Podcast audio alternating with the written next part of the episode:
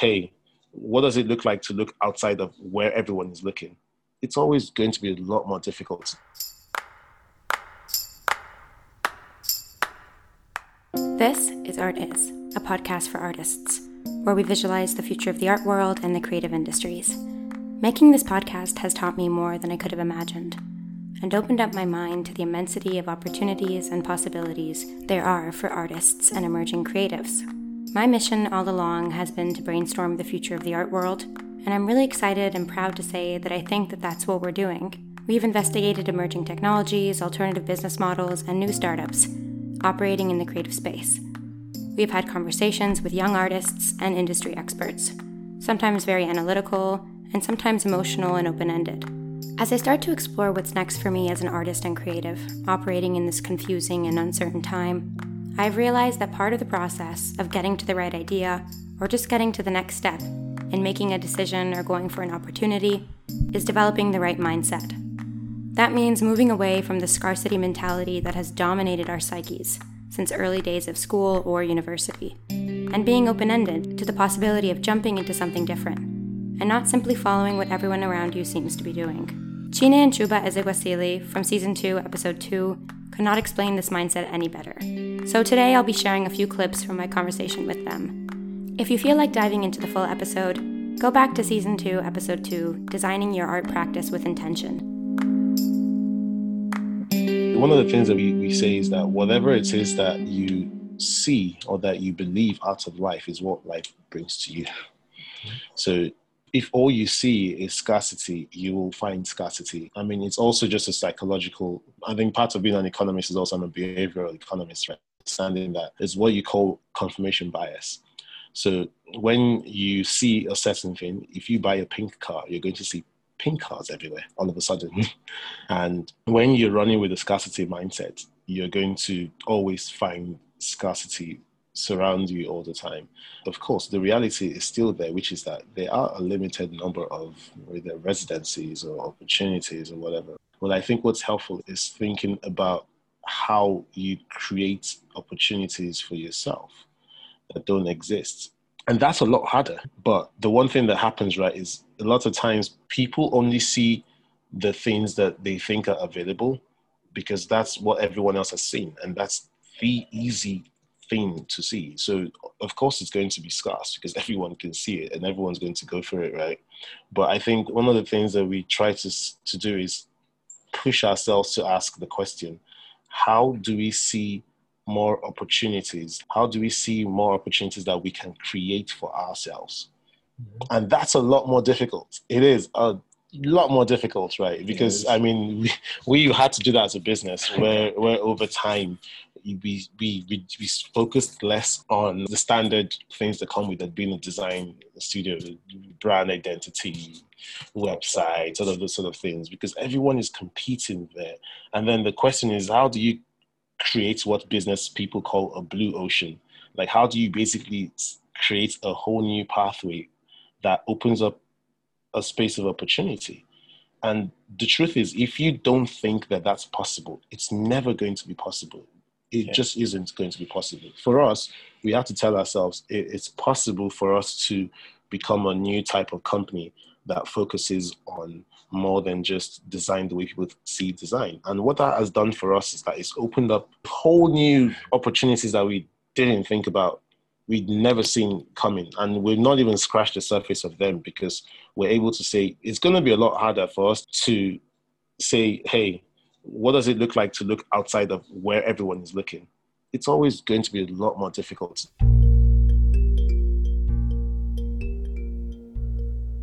Recently, I had the amazing opportunity of speaking to a creative careers coach.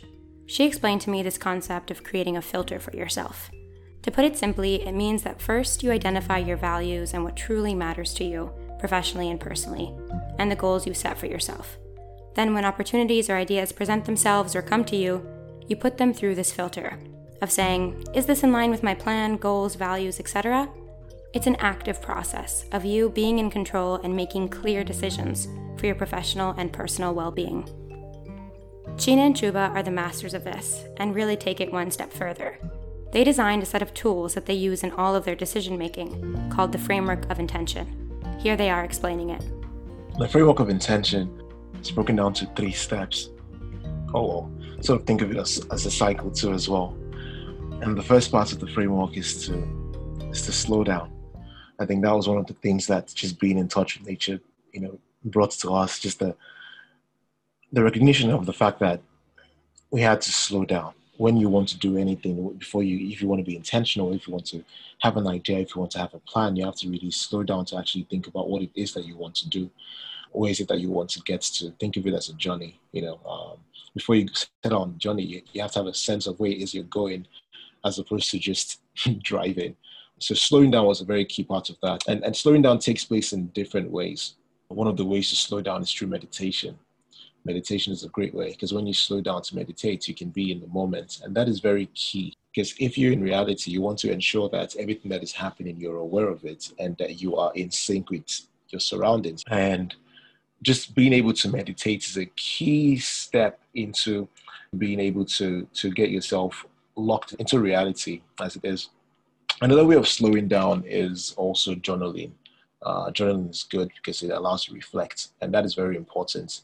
I think one of the things that we say is that your life is a movie. And if you slow down to reflect, you're going to be able to see sort of the important part of your life. And you're also going to see the patterns as well. And when you're able to see the patterns, you're able to know what about those patterns can you make better? And what about those patterns can you adjust or change or really eliminate? So doing this allows you really see your life in a timeline that allows you make better decisions in your future. I think another part of slowing down is also exercising as well exercising is a good way to slow down. When you're exercising, you're really repeating the process over and over again, and that puts you in almost a meditative state that allows your mind the ability to concentrate and focus. And that concentration and focus, just like with meditation, is key towards being able to create an intention.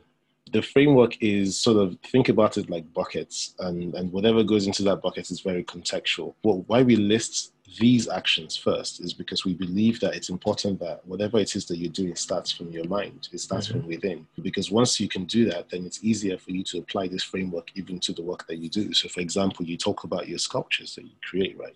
And then you get to the part where it comes to sort of the presentation or like marketing, or I don't know what, what other words you want to use. And then you're sort of like, where do I go?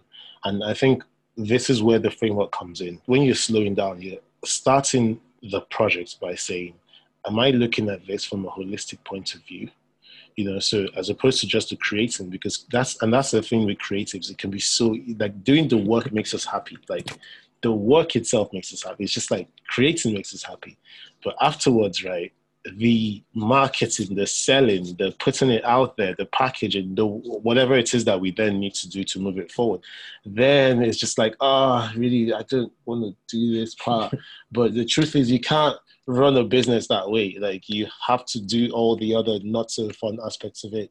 But slowing down helps you really map out exactly what, what it is that you want to see in the end. So in the end, right, it's not just that you want to create. In the end, it's that you want to create and then other steps are included. So, so when you slow down, you know what those steps are. And then it's then helpful for you when you're then moving on in terms of the project. The second step then helps you see what it is that you need. And the second step is for you to give gratitude. So that's what we call the second step, give gratitude. Because when you're in a state of gratitude, you see what surrounds you. You know, and many times it can get so easy to just focus on just the work and then you sort of tunnel vision yourself into it. And then you're not seeing those resources that you're surrounded with, you know. So whether it's um, thinking about okay I, I'm, I'm not really good at selling but do i know someone who can help with that or who can i talk to or what resource can i listen to or learn or read because there's there's information out there that can then help you become better at that aspect that you might find difficult but it, will only come when you slow down enough to know that you need it right? And then two, you're giving gratitude enough to know that, you know, I'm grateful for what exists out there. Um, gratitude helps you see. So once you're able to see, you're able to then therefore say, okay, I need this. Okay, you know what? Thank you, life, for presenting this to me.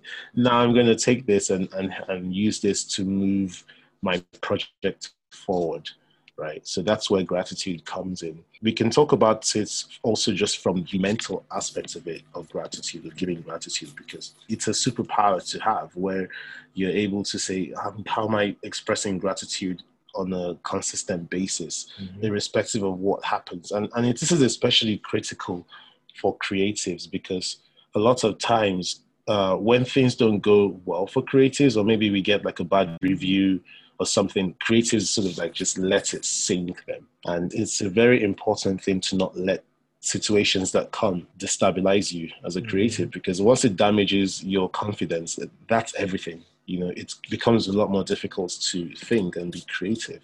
But once you're in a state of gratitude, you're saying to yourself, irrespective of what comes, I'm going to see the lessons in it and I'll take the lessons out of it, right? And the rest, whatever, you know, but what are the lessons that you can learn from it? So even if someone someone leaves a harsh review of your work, right? What can you take out of it? Like even just as a creative, that's content for you. Like how do you take that and spin it into something?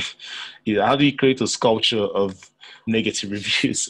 I don't know, something cool. Like there's always something to yeah. be done as a creative. You're you are a god in that world and you can create whatever, right? But it only happens when you stop running away from situations that might be unpleasant because that then stops you from experimenting and that's very important part of that your growth. Mm-hmm. so yeah that's the second step. And then i guess Gina can then talk about how the third steps actually helps you take whatever lessons that you've learned and also the blessings that have also come because you've been you've you've opened up yourself to learning and how you then take that and run with it. The third step is to take responsibility taking responsibility is key because it allows you to take those lessons and the blessings that life leaves you with uh, in every moment and allows you to take them and convert them into something that allows you move further in life or allows you get what it is that you want out of life. We always have this um, example. If i was to give you a potato okay as a gift you know basket of potatoes as a gift and you don't cook it you just leave it there you don't do anything with it it's going to spoil. You know and that's that's the same way to think about life. There are all these things that are available to us there are the blessings there's, there's the resources that exist within us and also outside us. But if we don't slow down enough to give gratitude for them and see them and then take responsibility for using them or crafting them nothing can exist you know, at the end of the day, it's wasted. You think of it as yourself as a sculpture. Um, I can give you a ton of clay now and be like, yeah, here you go. Here's some, here's some clay to sculpt something. But if you don't sculpt the clay, nothing happens. You know, nothing exists. So th- that taking responsibility is really key um, in terms of making and creating the future that it, that you want to see. It really requires you just say, right now I have what it requires to make what I want to see now, it's about me putting in the energy, whatever it is, whether it's a, a decision, whether it's an, whether it's a product, whether it's it's an art, whatever it is. As long as you're able to sort of slow down enough to see what it is and see what you have to create it, and then you take that step, that next step of actually taking responsibility to do it. The moment you're able to do that is the moment you will have been intentional. Thank you for listening to Season 2, Episode 11 of Art Is, a podcast for artists. It's summer here where I am, and I've been able to take some time offline, reflecting and planning the next steps. So, this episode, I'd really like to thank you for listening. And if you feel like supporting the podcast, I would really appreciate it if you left a five star rating and review in Apple Podcasts. It really helps others find the show. You can also financially support the work I do through the donation link in the episode description. While you're there, check out the Artist Bookshop for a collection of the best creative and professional development resources. Thanks so much, and see you soon.